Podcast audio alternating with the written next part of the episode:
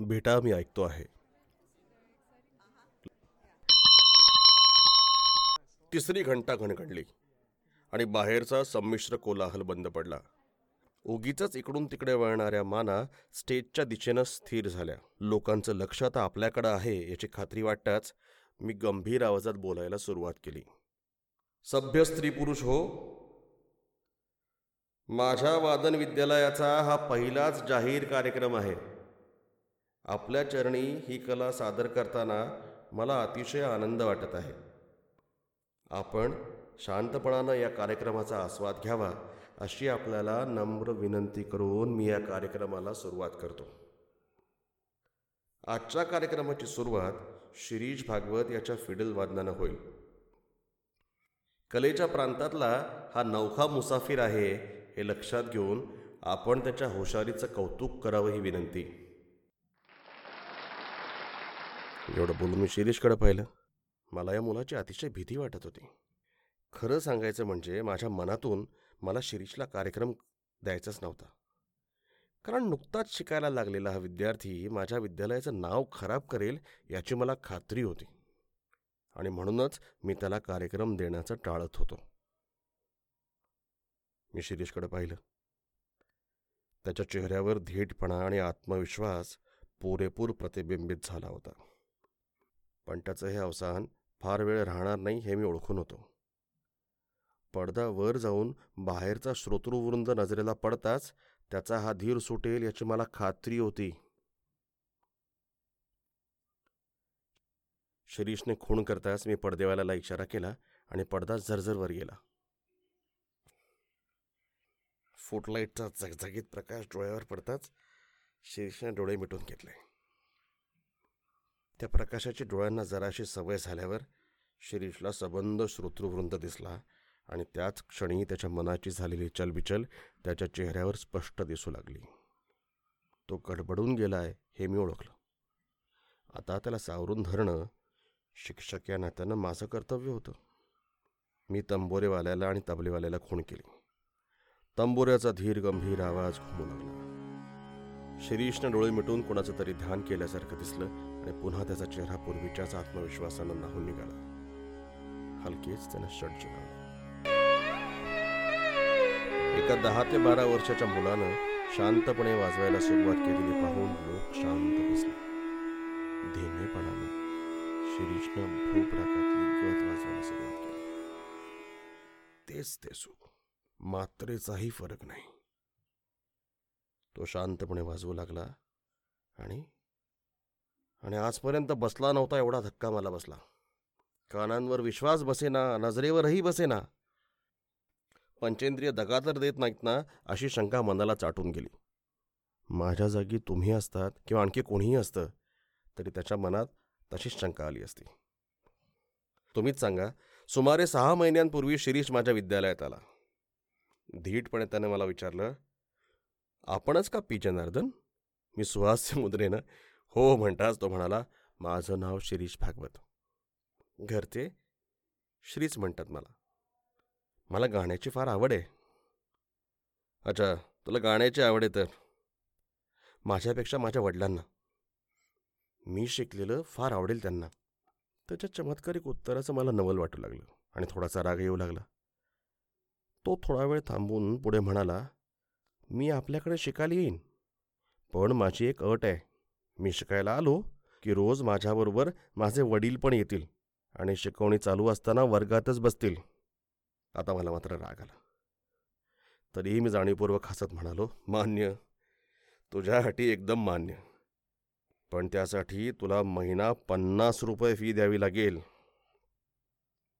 कबूल. उद्यापासून मी येतो. माझ्याबरोबर वडील पण येतील बरं का? असं म्हणून माझ्या आश्चर्यचकित चेहऱ्याकडे न बघता शिरीष चटकन निघून गेला. दुसऱ्या दिवशी तो वेळेवरती आला. त्याच्याबरोबर एक वयस्कर आणि भारदस्त ग्रहस्थ होते. हे माझे गुरुजी नाना. आणि हे माझे वडील. आमचे नमस्कार झाले. एक अक्षर न बोलता नाना खुर्चीवर बसले. मी पण न बोलता व्हायलिन काढलं आणि शिरीषच्या हातात दिलं. त्याने बरोबर वही वगैरे आणलेली पाहताच माझा त्याच्याबद्दल ग्रह चांगला झाला. पहिल्या दिवशी प्राथमिक माहिती आणि पहिला धडा दिल्यावर मी हातात व्हायोलिन घेतलं. माझ्या विद्यालयात येणाऱ्या विद्यार्थ्यांना पहिल्या दिवशी स्वतःच वाजवून दाखवायचं अशी माझी प्रथा होती. त्यामागील हेतू एवढाच की मला त्यांना सुचवायचं असतं की नेटानं नीट टिकलात तर इतपत वाजवू शकाल. त्याप्रमाणे सुमारे वीस एक मिनिटं मी पिलू रागातली एक गत वाजवून दाखवली. जीवाचं कान करून नाना ऐकत होते. आणि शिरीष माझ्याकडे आणि नानांकडे आळीपाळीनं बघत होता. मी व्हायोलिन खाली ठेवलं आणि नानांकडे पाहिलं. त्यांच्या चेहऱ्यावर तृप्तीचं समाधान स्पष्टपणे दिसत होतं. आपण जाऊया आता शिरीष म्हणाला आणि पितापुत्र उठले. मीच आपण होऊन त्यांना विचारलं. काय? कसं काय वाटलं एकंदरीत? वा उत्कृष्ट. त्याबद्दल प्रश्नच नाही. शिरीषनेच मध्ये उत्तर दिलं. मला त्याच्या आगाऊ स्वभावाचा राग आला.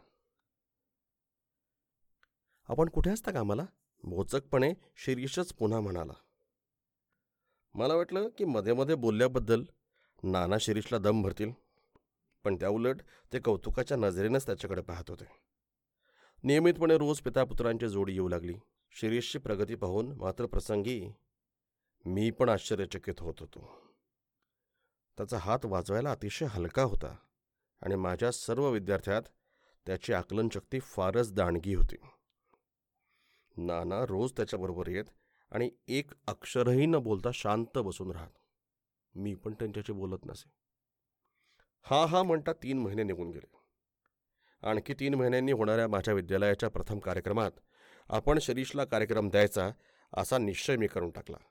आणि त्यानुसार मी शिरीषला म्हणालो शिरीष अशीच प्रगती कायम राहू दे. आपल्या विद्यालयाच्या कार्यक्रमात मी तुझा कार्यक्रम ठेवणार आहे. हे ऐकल्यावर शिरीषला अत्यानंद होईल अशी कल्पना होती. पण त्याच्या चेहऱ्यावर आनंदाच्या काहीही भावना दिसल्या नाहीत.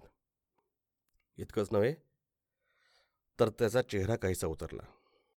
मी विचारलं काय? तुला हे ऐकून काहीच आनंद वाटत नाही का? गंभीर आवाजात ठाशीव स्वरूपाचं उत्तर आलं. माझ्यापेक्षा नानांना त्याचा आनंद जास्त होईल. पितापुत्र गेले. आणि प्रत्येक वेळी मिळणाऱ्या शिरीषच्या तरेवाईक उत्तरांचं आश्चर्य करीत मी बसलो. प्रत्येक वेळी तो नानांचं का नाव घेतो? आणि नाना रोज त्याच्याबरोबर येतात? याचं रहस्य काय असावं? या प्रश्नाचं उत्तर मला सापडेना याशिवाय आणखीन एक शंका माझ्या मनात वरचीवर येत होती. ती म्हणजे नानाजवळ असताना शिरीष मोकळ्या मनानं व्हायलिन वाजवत नसावाही. दुसरेच दिवशी शिरीष आला नाही. हा त्याचा पहिला खाडा. नसेल एखाद वेळेस जमलं असं मी समाधान करून घेतलं. पण त्याच्या दुसऱ्या दिवशी सुद्धा शिरीष आला नाही. चौथा दिवस गेला पाचवा गेला असं करत पंधरा दिवस गेले. शिरीषचा पत्ता नव्हता. सोळाव्या दिवशी एक मनुष्य निरोप आणि फीचे पैसे घेऊन आला. नाना आजारी असल्यामुळं शिरीष येऊ शकणार नाही असं तो म्हणाला. थोड्याशा रागानं मी म्हणालो नानांची त्याला काय करायचं आहे इकडे कार्यक्रम जवळ येत चाललाय त्याचं काय? शिरीष आला नाही. त्याची वाट पाहून मी त्याचा कार्यक्रम रद्द केला. त्याचं नाव पण काढायचं नाही असं ठरवून मी बाकीचे विद्यार्थी तयार केले. समारंभाचा दिवस उगवला आणि सकाळपासूनच शिरीषच्या आठवणीनं मी उगाचाच बैचैन झालो. सकाळची इतर कामं आठवून मी जरा स्वस्त बसतो न बसतो तोच दारात शिरीष मी ताडकन उभा राहिलो आणि त्याच्याजवळ गेलो. अरे तुझा पत्ता तरी काय? आज एकटाच कसं काय? नाना कसे नाहीत बरोबर? इकडच्या दुनिया तिकडे होईल ना? इकडच्या दुनिया तिकडेच झाली असेल. यापुढे मी एकटाच दिसेन. माझे नाना नाना माझे नाना कायमचे गेले हो सर.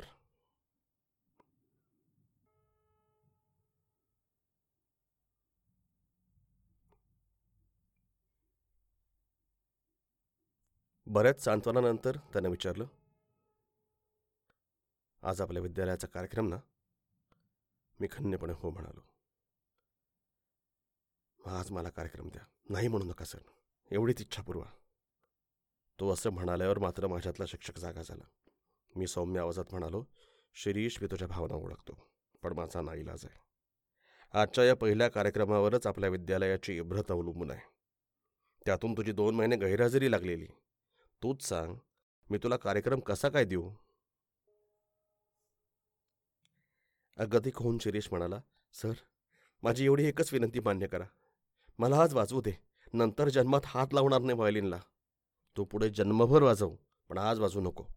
आज तुझी मनस्थितीही काही बरोबर नाही. मला आज परवानगी दिलीत तर माझी मनस्थिती आपोआपच सुधारेल सर.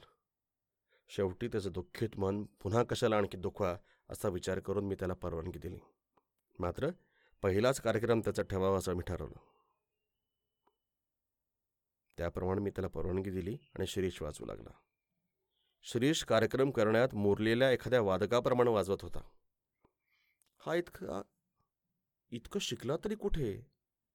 याचाच मी विचार करत होतो आणि त्याहीपेक्षा मुख्य प्रश्न असा पडला होता की नवीनच शिकायला लागलेला मुलगा जर इतकं उत्कृष्ट वाजवतो तर जुने मोरलेले विद्यार्थी किती छान वाजवत असतील असे बाहेरचे लोक म्हणत असणार.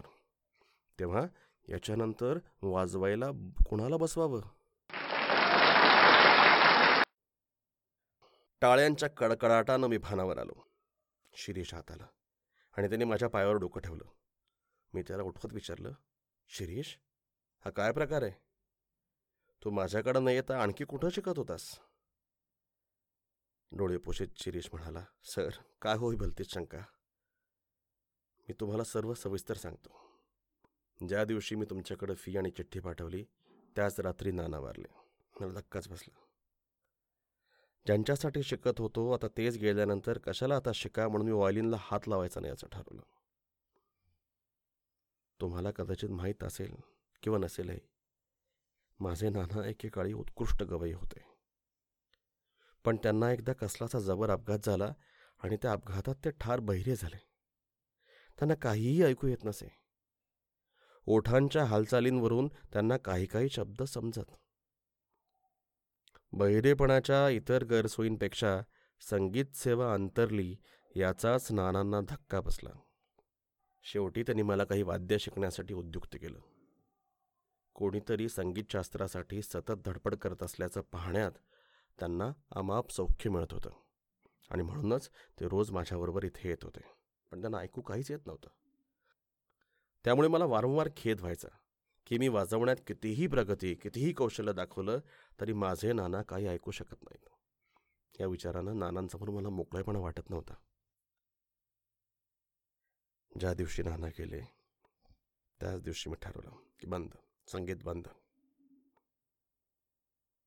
पण दुसऱ्याच क्षणी माझ्या मनात विचार आला की नाना माझं वायदन ऐकू शकत नव्हते पण आता माझ्या शेजारी बसून नक्की ऐकत आहेत. या विचारासरशी लोकांच्या निंदेकडे लक्ष न देता मी त्याच दिवसापासून व्हायलिन वाजवायला सुरुवात केली.